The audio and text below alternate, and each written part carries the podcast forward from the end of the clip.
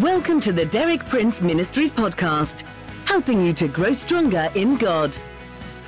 For more than six decades, best-selling author and Bible teacher Derek Prince has been a source of inspiration for millions of believers around the world. You too can benefit from his compelling biblical insights. And now, Derek Prince.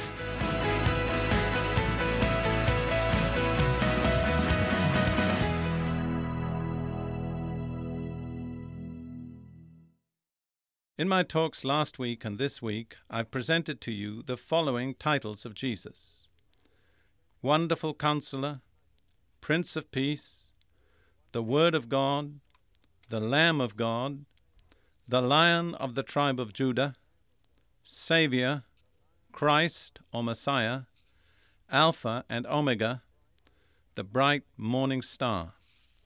The tenth title that I've chosen for my talk today is King of Kings and Lord of Lords. Like the two preceding titles, it is taken from the book of Revelation.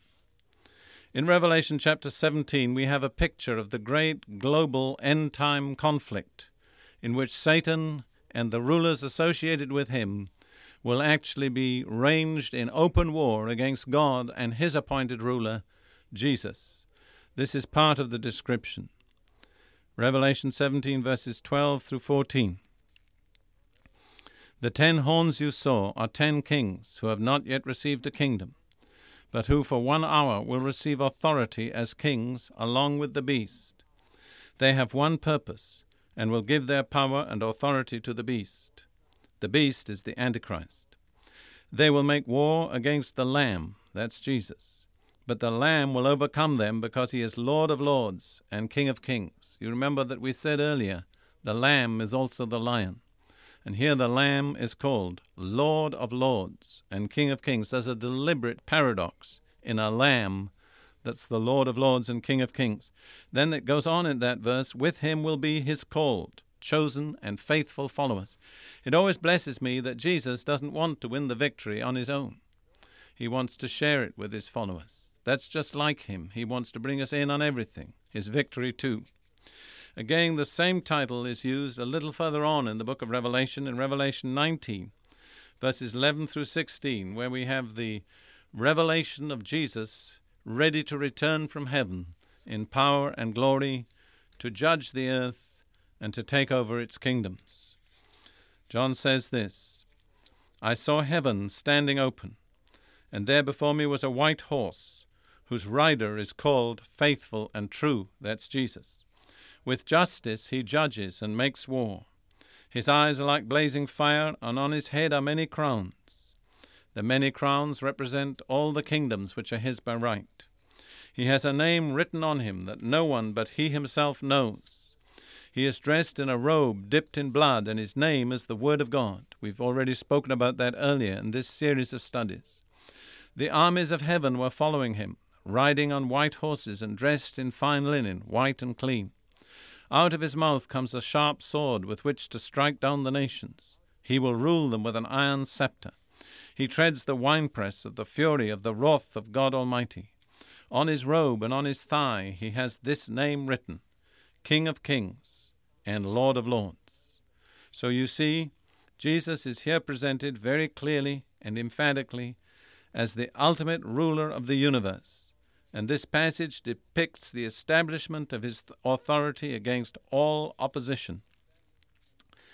Let's remind ourselves of the path by which Jesus came to this position. This, too, is revealed in the book of Revelation, chapter 1, verses 4 and 5. Grace and peace to you from him who is, and who was, and who is to come. That's God the Father. And from the seven spirits before his throne. That's the Holy Spirit. And from Jesus Christ who is the faithful witness, the firstborn from the dead, and the ruler of the kings of the earth. There's a certain sequence there that we need to observe. Jesus was first of all, in his humanity, the faithful witness, the one who never turned from the truth, the one who spoke the truth even about himself, though it cost him his life. He was the faithful witness. Because he was the faithful witness, God vindicated his faithfulness and his righteousness and raised him from the dead. So he became the firstborn from the dead, the first person ever to rise in resurrection out of death. The firstborn, meaning that others, his believing people, were to follow him. Thirdly, as the firstborn from the dead, the head of a new creation, he's also the ruler of the new order. He's the ruler of earth's kings. Let's look at those words once more. He's the faithful witness, the firstborn from the dead, and therefore the ruler of the kings of the earth. It's important to see also that Jesus receives his authority from the Father. He does not wrest it for himself, it's conferred upon him because he has deserved it, he has merited it, he has fulfilled the conditions for it. This is stated in 1 Timothy chapter 6 verses 13 through 16, some wonderful and beautiful words. Paul is speaking to Timothy and this is what he says. In the sight of God who gives life to everything, and of Christ Jesus, the Messiah Jesus, who, while testifying before Pontius Pilate, made the good confession, was the faithful witness, I charge you to keep this commandment, his ministry, without spot or blame, until the appearing of our Lord Jesus Christ. Now it's speaking about his appearing again in glory and power.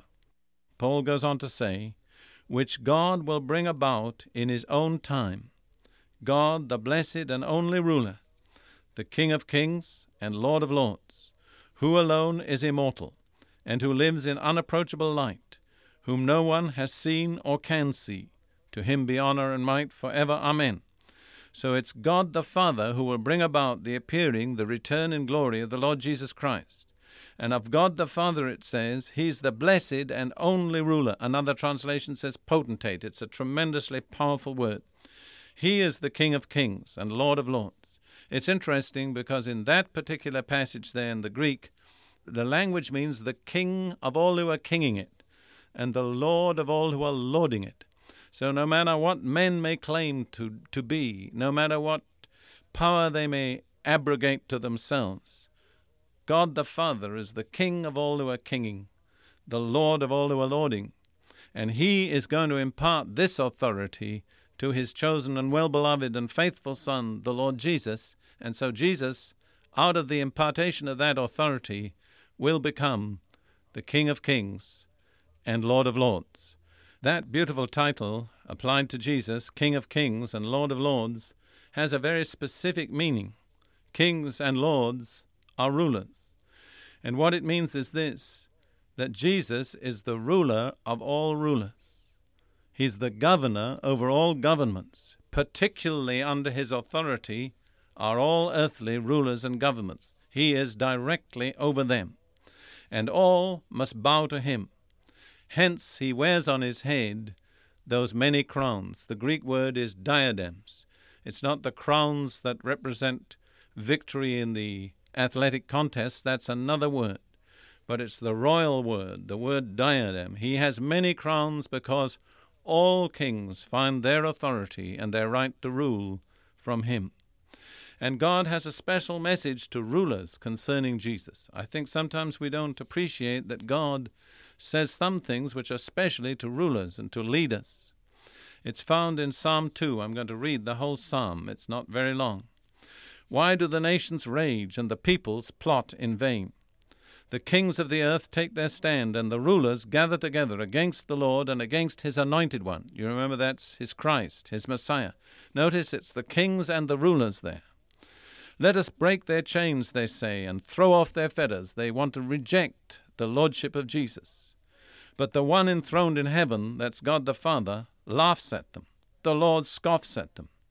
Then he rebukes them in his anger and terrifies them in his wrath, saying, I have installed my king on Zion, my holy hill. My king, of course, is Jesus. So no matter what earth's rulers may say, or decide, or attempt to do, Jesus, the appointed king, is already installed on the heavenly Zion. Then the Son speaks of the Father's relationship to him. He says, I will proclaim the decree of the Lord. The Lord, the Father, said to me, you are my son. Today I've become your father. That's the resurrection. Ask of me, and I will make the nations your inheritance, the ends of the earth your possession. You remember, because he's the firstborn from the dead, he's the ruler of the kings of the earth. You will rule them with an iron scepter, you will dash them to pieces like pottery. Now there's a message to the kings and rulers. Therefore, you kings, be wise.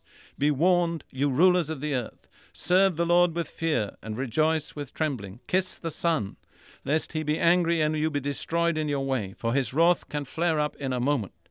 Blessed are all who take refuge in him. That's a special message, and I believe it's a timely one for today. A message to the rulers of earth. Be reconciled with God through Jesus. Kiss the Son, because if his anger flares up, he'll bring judgment on you that you cannot resist. Let me say this in conclusion. The establishment of the kingdom of Jesus is the only solution to earth's problems and the only hope for earth's peoples. Thank God he is the King of kings and Lord of lords. Amen, Lord Jesus. Come quickly.